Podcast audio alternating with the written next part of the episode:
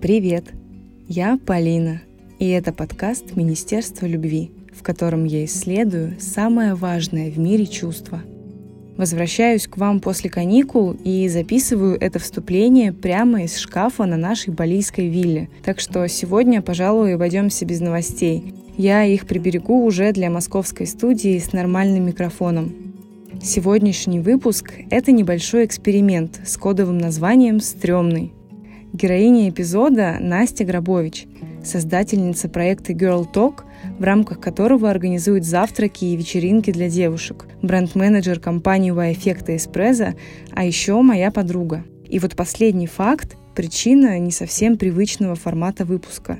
У нас тут одухотворенная дискуссия начинается с почти вечера чтецов, сменяется игрой про страхи и странными шуточками – большую часть которых все же пришлось вырезать. В общем, слушайте и сами все поймете.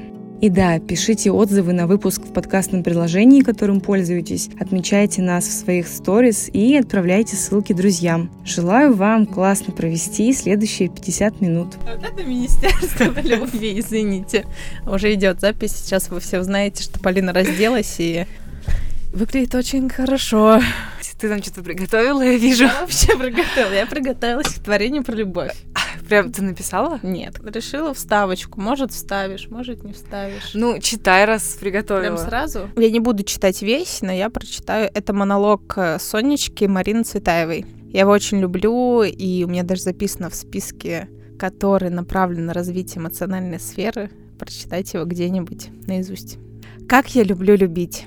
А вы когда-нибудь забываете, когда любите, что любите? Я никогда. Это как зубная боль. Ну, только наоборотная зубная боль. Только там ноет, а здесь и слова нет. Какие они дикие дураки. Те, кто не любят, сами не любят. Будто дело в том, чтобы тебя любили. И я не говорю, конечно, но встаешь как в стену. Но вы знаете, нет такой стены, которую бы я не пробила. А вы замечаете, какие все они, даже самые целующие, даже самые как будто любящие, так боятся сказать это слово. Как они его никогда не говорят. Мне один объяснял, что это грубо, отстало, что зачем слова, когда есть дела. То есть поцелуй и так далее. А я ему нет. Дело еще ничего не доказывает. А слово все. Мне ведь только это от человека и нужно. Люблю и больше ничего. Пусть потом как угодно не любит, что угодно делает, я делам не поверю потому что слово было. Я только этим словом и кормилась, от того так и отощала.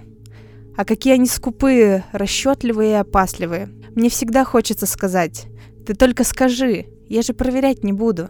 Но не говорят, потому что думают, что это жениться, связаться, не развязаться. Если я первым скажу, то никогда уже первым не смогу уйти. А они и вторыми не говорят. Будто со мной можно не первым уйти. Я в жизни никогда не уходила первой. И сколько в жизни мне еще Бог отпустит, первой не уйду. Я просто не могу. Я все делаю, чтобы другой ушел. Потому что мне первой уйти легче перейти через собственный труп. Какое страшное слово. Совсем мертвое. Это тот мертвый, которого никто никогда не любил. Но вы знаете, для меня и такого мертвого нет. Я внутри себя никогда не уходила первой. Никогда не переставала любить. Всегда до самой последней возможности – до самой последней капельки. Как когда в детстве пьешь, и уж жарко от пустого стакана, а ты все тянешь, тянешь и тянешь. И только собственный пар.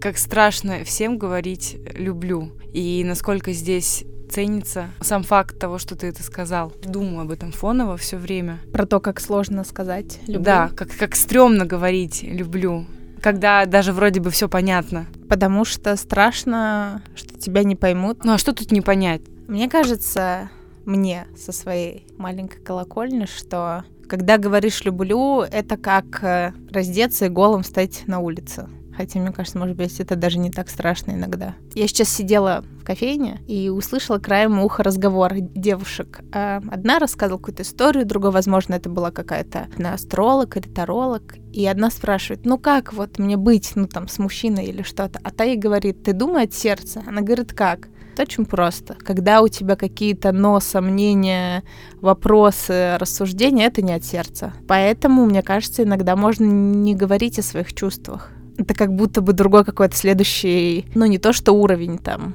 мудрости, но если ты точно понимаешь, что ты что-то испытываешь в моменте, сейчас, прямо здесь, но ничего не изменится для тебя, если ты не скажешь этому человеку это. Оставь при себе, скажи себе вслух, что ты кого-то любишь. Может быть, кого-то это отпугнет, но если чувствуешь, что другому человеку будет приятно это услышать, даже если он тебе взамен не скажет, что я тебя тоже люблю, почему нет? Ну, потому что мы здесь и сейчас. Есть ли вообще вероятность того, что мы можем спутать ощущение от сердца с тем, что уже есть в нашем социально тревожном сознании? Я об этом периодически думаю, что сейчас очень много в информационном пространстве говорится про то, что нужно выбирать сердцем, душой, слушать свое тело. И как будто бы эти импульсы, они сразу же подсказывают то самое верное решение. Но иногда у меня первые телесные импульсы или первые интуитивные, назовем их так, а, ощущения — это то, что я усвоила в процессе жизни. Когда ты себе еще не до конца доверяешь, эти импульсы можно распознать как какие-то сигналы твоего естества и пойти в ложный опыт. Например, пришла тебе идея спонтанно поехать, сбежать на море угу. таким вот серым московским деньком. Совершу приключение. И все тело тебе говорит сначала, вау, какая крутая идея, давай, конечно. Но через долю секунды голова начинает гудеть от тревожности за то, что, ну, вообще-то это супер нелогично. Где твое решение, где проекции всех осуждающих голосов этих человечков внутри тебя? Так что, короче, для меня это пока вопрос, вот как э, для себя лично вопрос, как научиться распознавать интенции сердца, угу. а не чего-то другого угу. в себе. Я поняла, о чем ты, как будто бы этот вопрос э, фоном шел там последние несколько недель, или, может быть, мы даже обсуждали. Мне кажется, что, по крайней мере, у меня это так сработало, у меня было очень много вопросов к себе, а, вообще ко всему, что я делаю. В принципе, что ты сейчас описала, когда, о, придумал, это про меня история, вот прям конкретно. А, мне приходит в день там десяток идей, которые я хочу сделать, вот точно. Знаешь, когда у человека спрашивают, а какое слово, ну, описывает лучше всего человека, мне кажется, слово, которое описывает меня, это вот это вот когда аж дыхание сперло, и ты не можешь как бы... Ты настолько в эйфории от идеи, от чувств, от всего, с вот с этим разбираться только научилась, когда начала все время задавать себе вопросы. Там, мне сейчас как? Я этого, я этому человеку хочу сказать, я его люблю, потому что мне мало внимания, мне не достает внимания, я хочу от него это получить, или мне правда, я сейчас правда в таком гармоничном состоянии нахожусь, что мне... Переполненном, хор... да? Да, что mm-hmm. я хорошо, мне хорошо, и я это действительно чувствую, это не затыкает никакую дырку в кирпиче там безопасности, защищенности и постоянства, которые у всех есть. Если так, то здорово. Или я хочу, к примеру, уехать, да, вот этот пример. Я сейчас хочу сбежать от себя, от кого-то, от проблем. Или, Или просто сейчас... эта идея в вакууме, да, классная сама да. по себе. Или у меня просто правда есть сейчас действительно возможность подарить себе несколько дней, и я ни откуда, ни от чего не бегу, и не надеюсь, что поездка изменит и перевернет, да. Ты ездила в Сочи, и ты взяла с собой себя, это классно. Мы действительно вот когда-то там 10 лет назад эта фраза казалась, ну, такой странной, что... Ну, для меня она была такой реально мантрой, не то чтобы проклятием, а метафорой того, что мне если сейчас хреново, то, в принципе, везде будет хреново. И мысли и мечты о путешествиях в дальних странах и какой-то реконструкции своей жизни через передвижение в пространстве — это bullshit, то есть бессмысленно. В принципе, с такой логикой можно сидеть где-нибудь в болоте, в котором ты родился, и ничего не делать. Я думала всегда, что путешествие или что-либо отношения изменят. Так не будет никогда, ты всегда везде с собой. Это история про то, чтобы смотреть в зеркало и видеть себя. Вот прям как есть сегодня.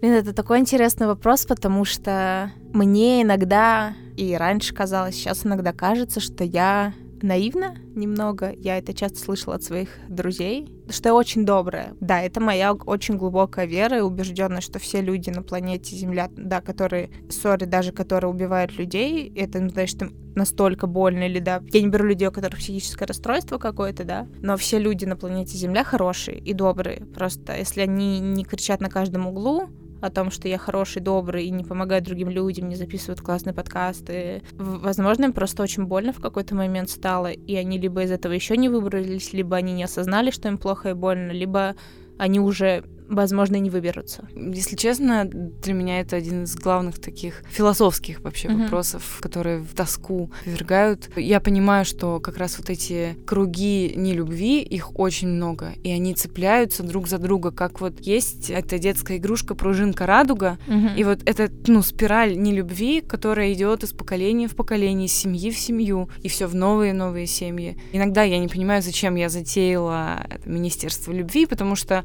я супер маленькая песчинка в толще мироздания, которая максимум, что может делать, это типа строить какую-то свою жизнь и вокруг влиять на микросообщество. Я про это думала, когда только начинала вести Инстаграм. Я думала, вот, если я хоть одного человека заставлю задуматься о чем-то, о чем я пишу, то значит уже есть какой-то эффект. Чё а тебе хочется заставлять задумываться или а... как это в твоей голове устроено? Наверное, так это скорее. Если я просто знаю, очень часто сама, когда читаю какие-то истории или с кем-то разговариваю, меня это наталкивает на какие-то дальнейшие размышления, о которых я не думала, к примеру. И вот если люди, прочитав какое-то мое размышление о высоком и не очень высоком, как-то соотнесли это на себя или хотя бы просто задумались, то, наверное, это уже все не зря. Действительно, я думаю, в рамках там завтраков своих, что мне хочется, чтобы люди помнили про возможность, что есть жить такую жизнь, какую хочется жить, а не та, которая, ну, навязана.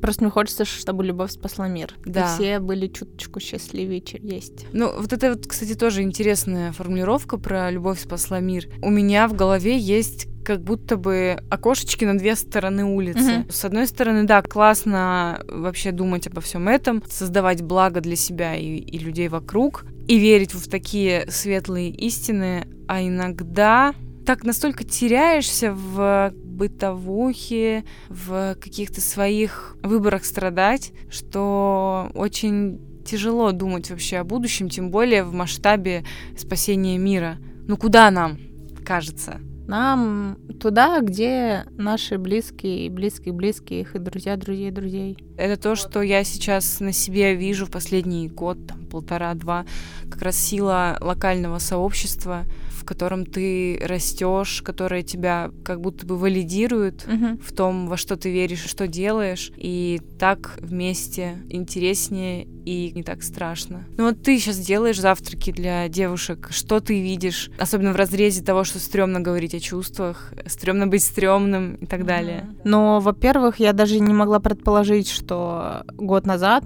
а, что я сделала там отдельный аккаунт, что там будет почти 700 человек сегодня, хотя аккаунт там типа два месяца. Это живые люди, там нет ни одного бота, ни одних ноготочков. Это живые люди, которые что-то пишут и узнают, ну, спрашивают, интересуются, приходят наверное, я не очень понимала, зачем я делаю, поэтому я всегда говорю, что я человек действия. Ты, ну, ты мне помогла с этим после этого. Я очень люблю планировать, но я не могу долго. Мне, если я придумала, мне нужно что-то потестировать вот в методе прогрессивного JPEG хоть как-то. Я дала себе, ну, год на тестирование идеи. Первые полгода это были странные тесты, а потом это пер- начало перерастать в то, во что мне хотелось. Мне хотелось глубоких разговоров, да. А почему, кстати, первые полгода были странные тесты? А, потому что я не понимала, на какие темы интересно будет разговаривать. Я брала какие-то базовые темы, типа питания, стиля, тайм-менеджмента, ну такое. Потом я поняла, что я выхожу с этих завтраков не наполненная, а наоборот. Вот я все отдала и просто устала. А потом начался такой период трансформации меня очень сильный в январе, и завтраки, соответственно, вместе со мной изменились. Ну, во-первых, я стала честна с собой, и я честность поставила в приоритет в своей жизни, чтобы разговаривать честно с людьми. И я стала честно просто рассказывать на завтраках, что у меня происходит, без каких-то там утаиваний, абсолютно вообще. Да, есть темы, которые я абсолютно не трогать никогда не буду. Это слишком личное. Но, в принципе, я достаточно открытый человек, и по моему инстаграму, там и по сторис, то есть э, многие друзья даже считают, что не нужно мне писать, как дела. Всем приветики, друзья, кто так делает. Они считают, что они знают, что происходит у меня в жизни. Это не так. Очевидно, что инстаграм — это там 15-20% твоей жизни, если не 10, да, и есть намного больше всего другого. Я даже не помню, в какой момент слово «любовь» стало постоянно звучать,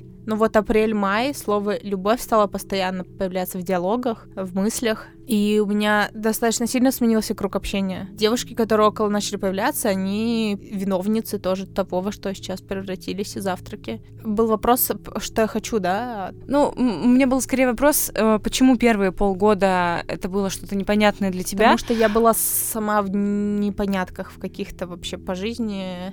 Ну, то есть как будто бы я вспоминаю, у меня было все ок. Привет, у меня все ок. Да.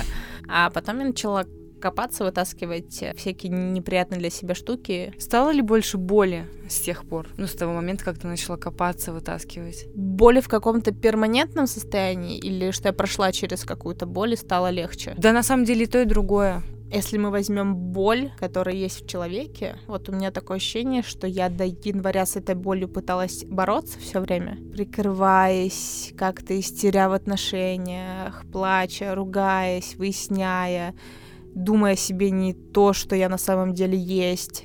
Даже когда я была без отношений, я все время как-то искала, как будто бы ты ходишь по, по темной комнате или по темному дому и не понимаешь, где выход.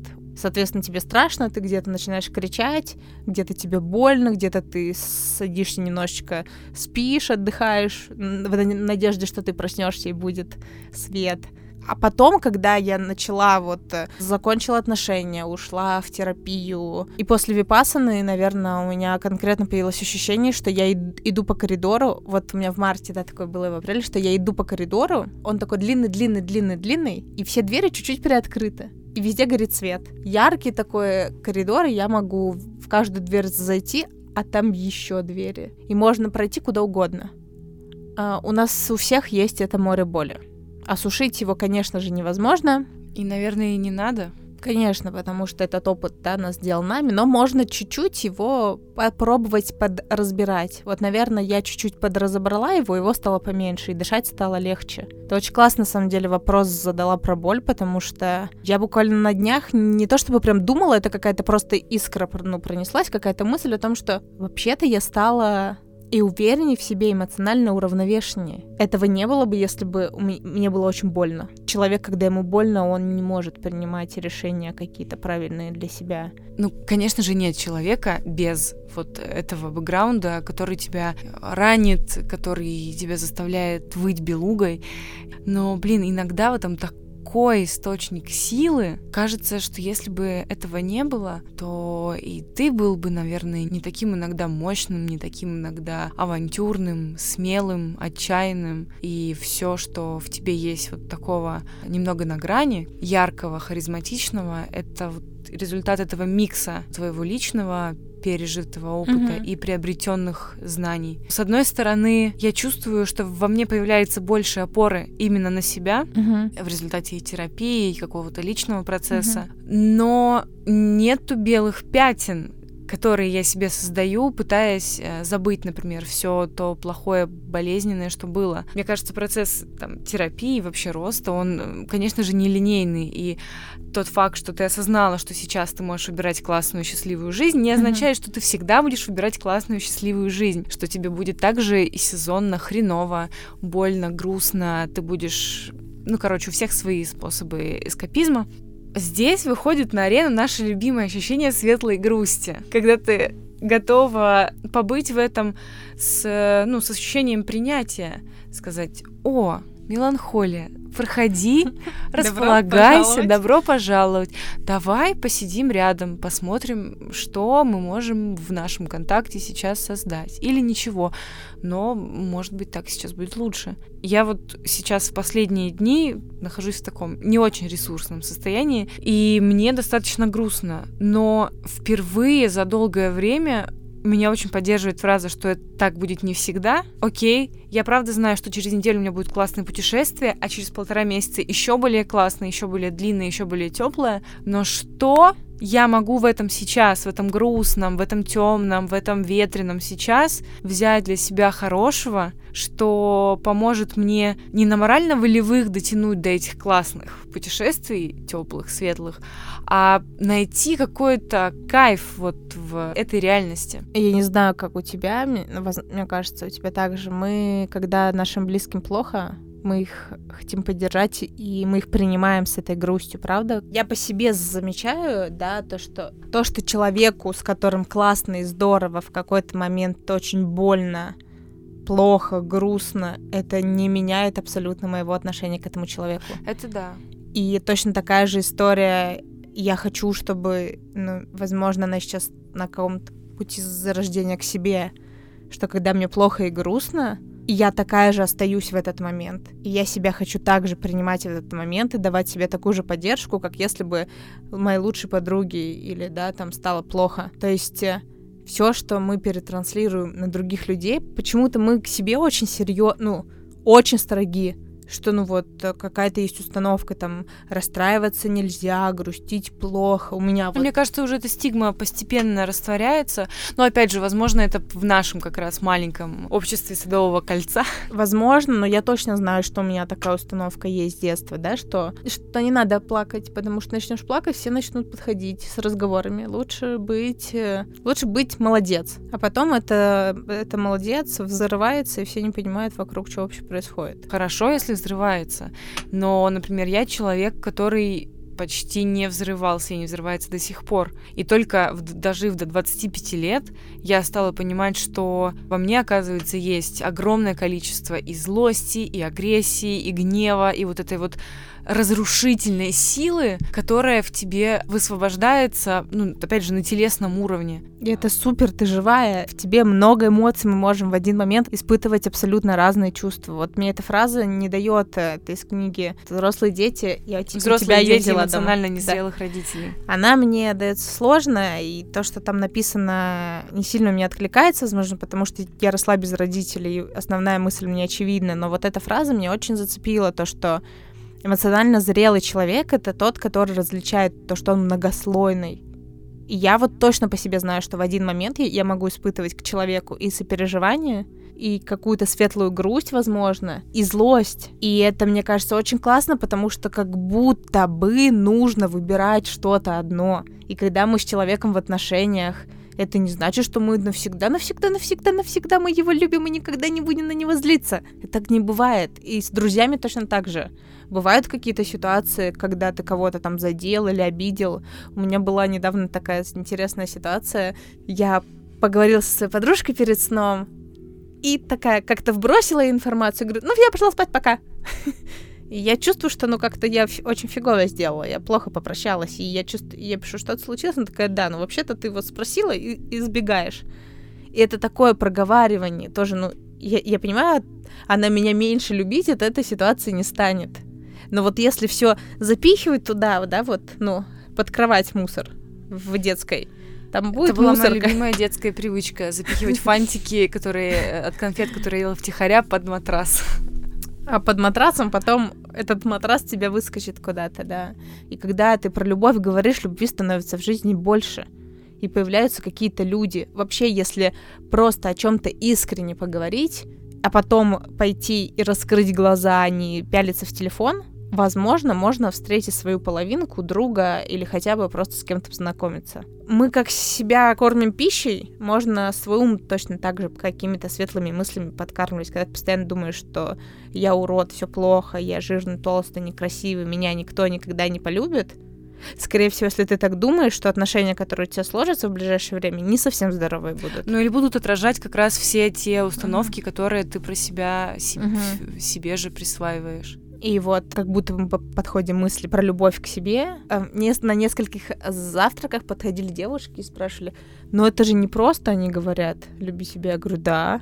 Ну, это, наверное, в целом такая очень распространенная мысль, что, что какое-то благо, оно тебе дается либо просто, либо иди страдай до конца жизни. Только два таких сценария. Что если к этому благу тебе нужно идти извилистой дорожкой, иногда с палками, uh-huh. иногда с тяжелым рюкзаком, значит, это ну, не имеет смысла. Вот этот максимализм, он как раз вот, мне кажется, отражает строгость отношений с собой и в целом э, много говорит о человеческой природе, когда мы, начиная что-то, начиная новую там строку в карьере, считаем, что мы должны сразу же добиться успеха, либо бессмысленно начинать. Ну, я вот помню, когда я бизнес-тренеров начинала читать в 17-18 лет, где-то встретила метафору про то, что ребенок, когда учится ходить, очень много падает. Угу. Никто бы из людей не ходил, если бы однажды, упав на попу, ребенок сказал, слушайте, ходить не мое, не буду.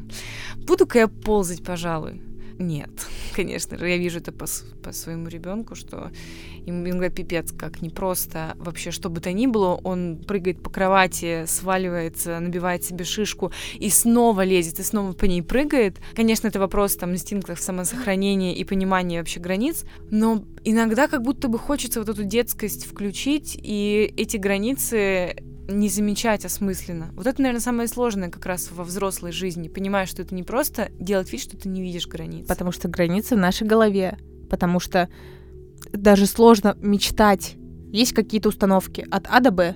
Вот, вот все. А как только ты человек предлагаешь, что ты хочешь-то, ну, вот установка, что можно все, для меня было супер открытием весной, потому что я такая, что так можно. Мне стало даже как-то грустно, что я столько лет жила в установке, что вот это правильно, вот здесь А, а вот здесь Б, стена, да, и ты можешь двумя руками достать до них а можно их отодвинуть, и можно стоять и не упираться куда-то. Я про это постоянно забываю. Мне нужно напомнить себе перед зеркалом повесить, что Настя, можно все, и мечтать можно глобально. Ну, включаются как раз глубинные установки, которые тебе говорят о том, что много хотеть вредно, стыдно, и вообще как бы бессмысленно. У меня есть знакомый, по-моему, делал там типа такую практику, вот прям все там на два часа в комнате ты закрываешься и выписываешь все, что ты хочешь. Это реально сложно, потому что как будто бы желания остальные, они которые вскрываются внутри, когда ты сидишь и дольше думаешь, как будто бы они такие неуместные, и нельзя так мечтать, и ну вот, а как так?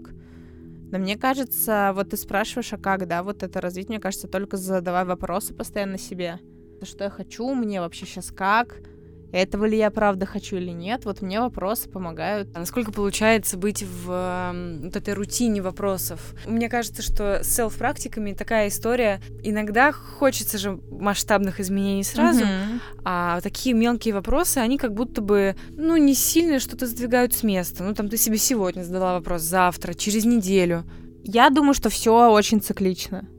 Ну, то есть, когда-то ты очень активный, да, например, я полгода писала утренние страницы, не пропуская вообще ни денечка. Сейчас я пишу их несколько раз в неделю, две недели, возможно, я не писала вообще, да, такое тоже происходит, и это классно и нормально.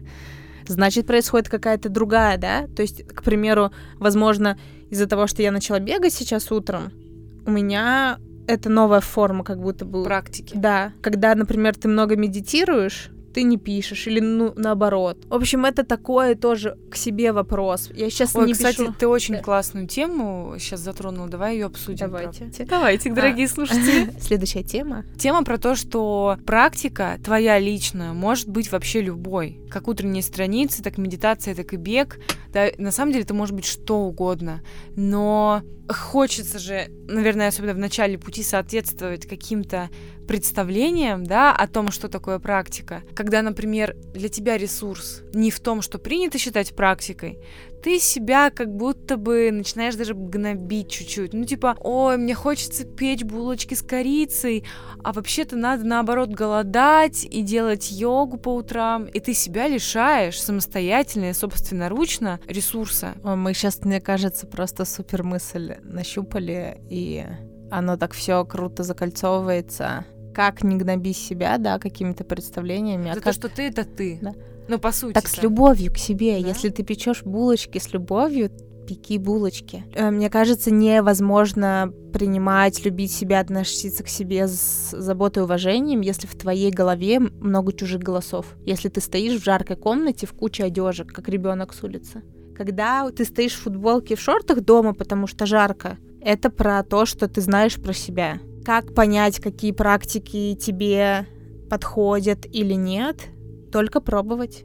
Пробовать и задавать себе вопросы. Как тебе с утренними страницами сейчас? Я пять лет не могла поступиться к утренним страницам и к утренней йоге.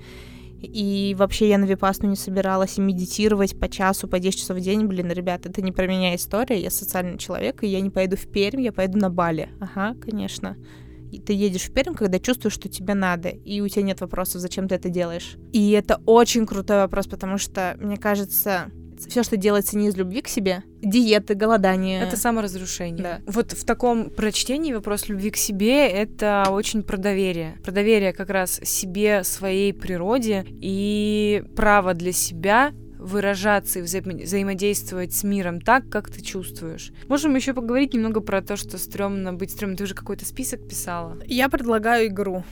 Вау. Ты од- одно стрёмно быть стрёмным, и я одно стрёмно быть стрёмным.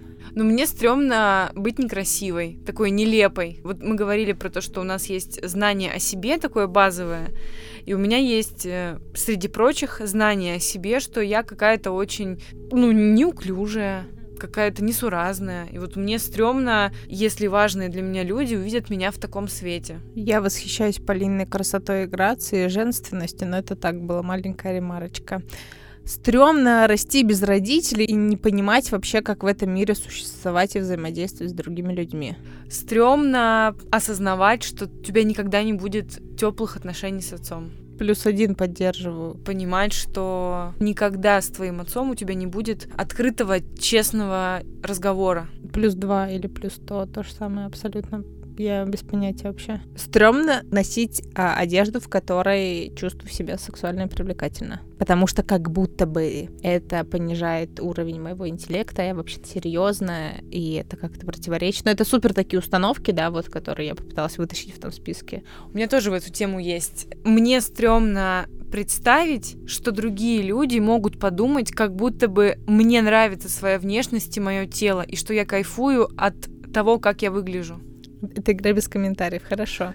Главное, мне кажется, стрём, один из главных стрёмов в моей жизни, стрёмно иметь очень большую грудь и не знать, что с ней делать. Это как, ну, все говорят, ой, так здорово, но нифига это не здорово, и как будто большая грудь только у тети Люти, теть Люб соседнего двора. Это реально очень стрёмно, и я думаю, что ну, с ней тяжело жить, если что и спать неудобно, дорогие слушатели.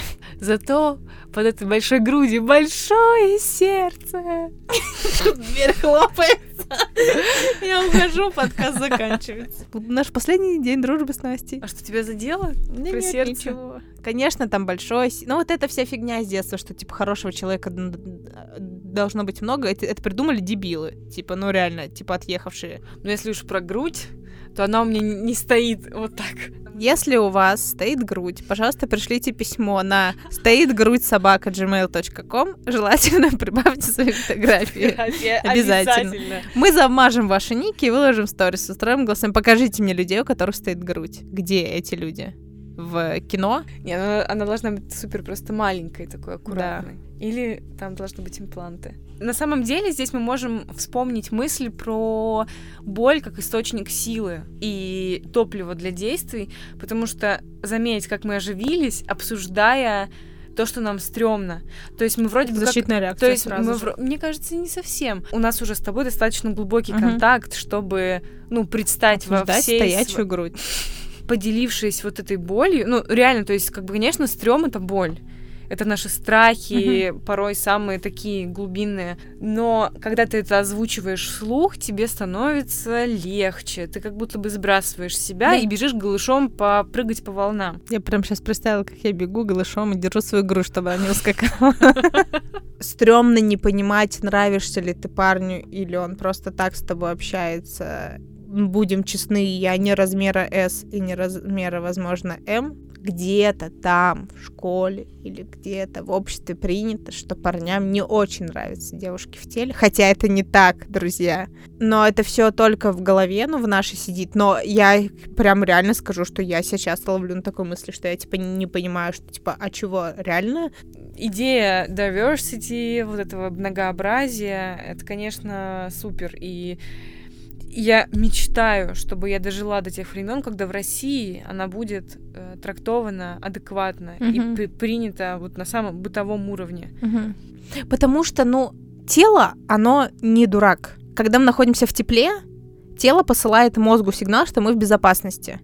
Когда мы в холоде, тело посылает сигнал мозгу, что ну что, что-то не так происходит. И когда мы свое тело не любим, оно никогда не будет отплачивать вам, если вы худеете, да, там, из нелюбви к себе. Сори, это не работает. Мне кажется, всем близка эта мысль, что когда ты позволяешь, ну, у меня так, например, было, когда ты все позволяешь и не следишь особо, ты вообще приходишь в форму в какую-то, и, и тебе говорят, а что ты делаешь? Я говорю, ничего, ем все абсолютно, что хочу. Неважно вообще какой, вот когда я умру, меня не станет, никто не вспомнит, что я ходила в М-тайцах, да, и в брюках какого-то там размера, все вспомнят какое-то чувство юмора мое, как, какие мысли у меня были, да, как со мной было где-то там на вечеринке, на встрече, какое тепло исходило. И если подумать, что мы живем один раз, окей, мы живем несколько раз, но эту жизнь я точно запомню здесь и сейчас, то нахрен вообще об этом так сильно париться. Я выбираю не париться, но при этом я хочу быть здоровой, потому что спорт, хорошая еда и так далее, да, то, что у меня в списке сон, они дают мне силы на то, чтобы жить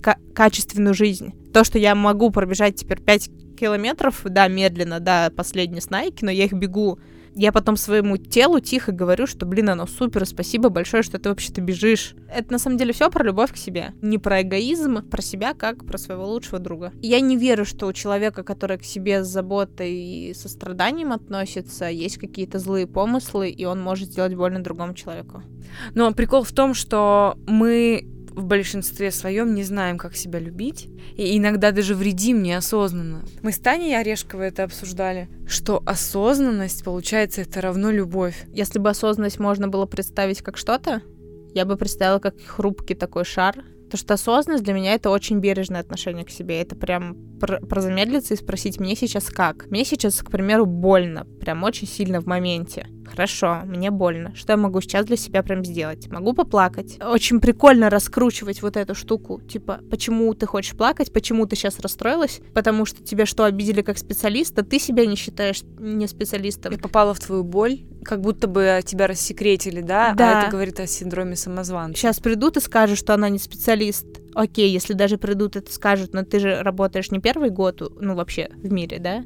Ты же почему-то работаешь и люди тебя за что-то ценят и взяли, они же тоже... И вот когда ты раскручиваешь вот это все, мне очень интересно, потому что я думала вчера, после моих последних отношений, прошло достаточно времени, и я очень сильно изменилась. И я не знаю, как, мне даже очень интересно, какие они будут другие, потому что как сильно я изменила свое отношение к слову «любовь» и к любви в целом, и к сопереживанию к другому человеку, к его принятию какому-то, то мне интересно, как это будет и как я буду любить другого человека, когда я уже полюбила себя. А ты полюбила себя? Я думаю, что нельзя. Или можно ли вообще хоть когда-либо в жизни подвести черту и сказать, вот сейчас я себя люблю? Я думаю, что Наконец-то. нет. Я думаю, что нет потому что все циклично, и как нельзя сказать, что я себя знаю, к примеру. И я, наверное, скажу, что я на, на каком-то пути, да, возможно, если там путь из тысячи шагов, может быть, там я сделала 15 так забавно мы ржали про стоячие соски и так серьезно заканчиваем. В этом, в этом, мне кажется, вся вообще и есть я. Что бы тебе хотелось слышать в свой адрес в момент, когда тебе стрёмно от всего? И от себя, и от мира вокруг, от всего, что происходит. Что это за слова? И как бы тебе хотелось относиться к себе в этот момент? Слышите? Два вопроса. От кого-то, да? Ну, возможно, да. да, от того, кто тебе важен, например. От человека, чьи слова для тебя имеют ценность. Угу. Я бы хотела слышать, что Настя, я с тобой. Иди сюда, я тебя обниму.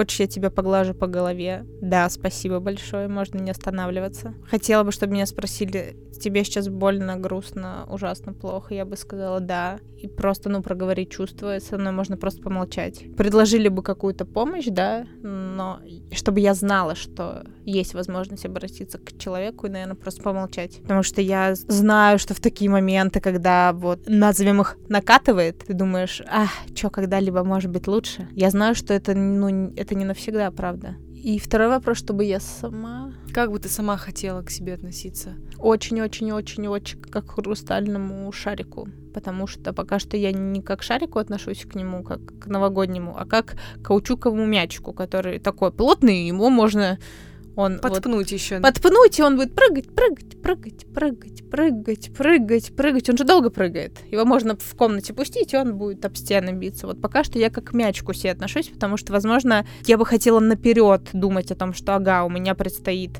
действительно очень нагруженный период, да, там, в делах. И, наверное, между этим стоит запланировать себе отдых. Не подождать, пока я сдохну и потом буду выползать на какие-то, ну, январские праздники, потому что сейчас очень много мероприятий. А работать на опережение, я бы назвала это так.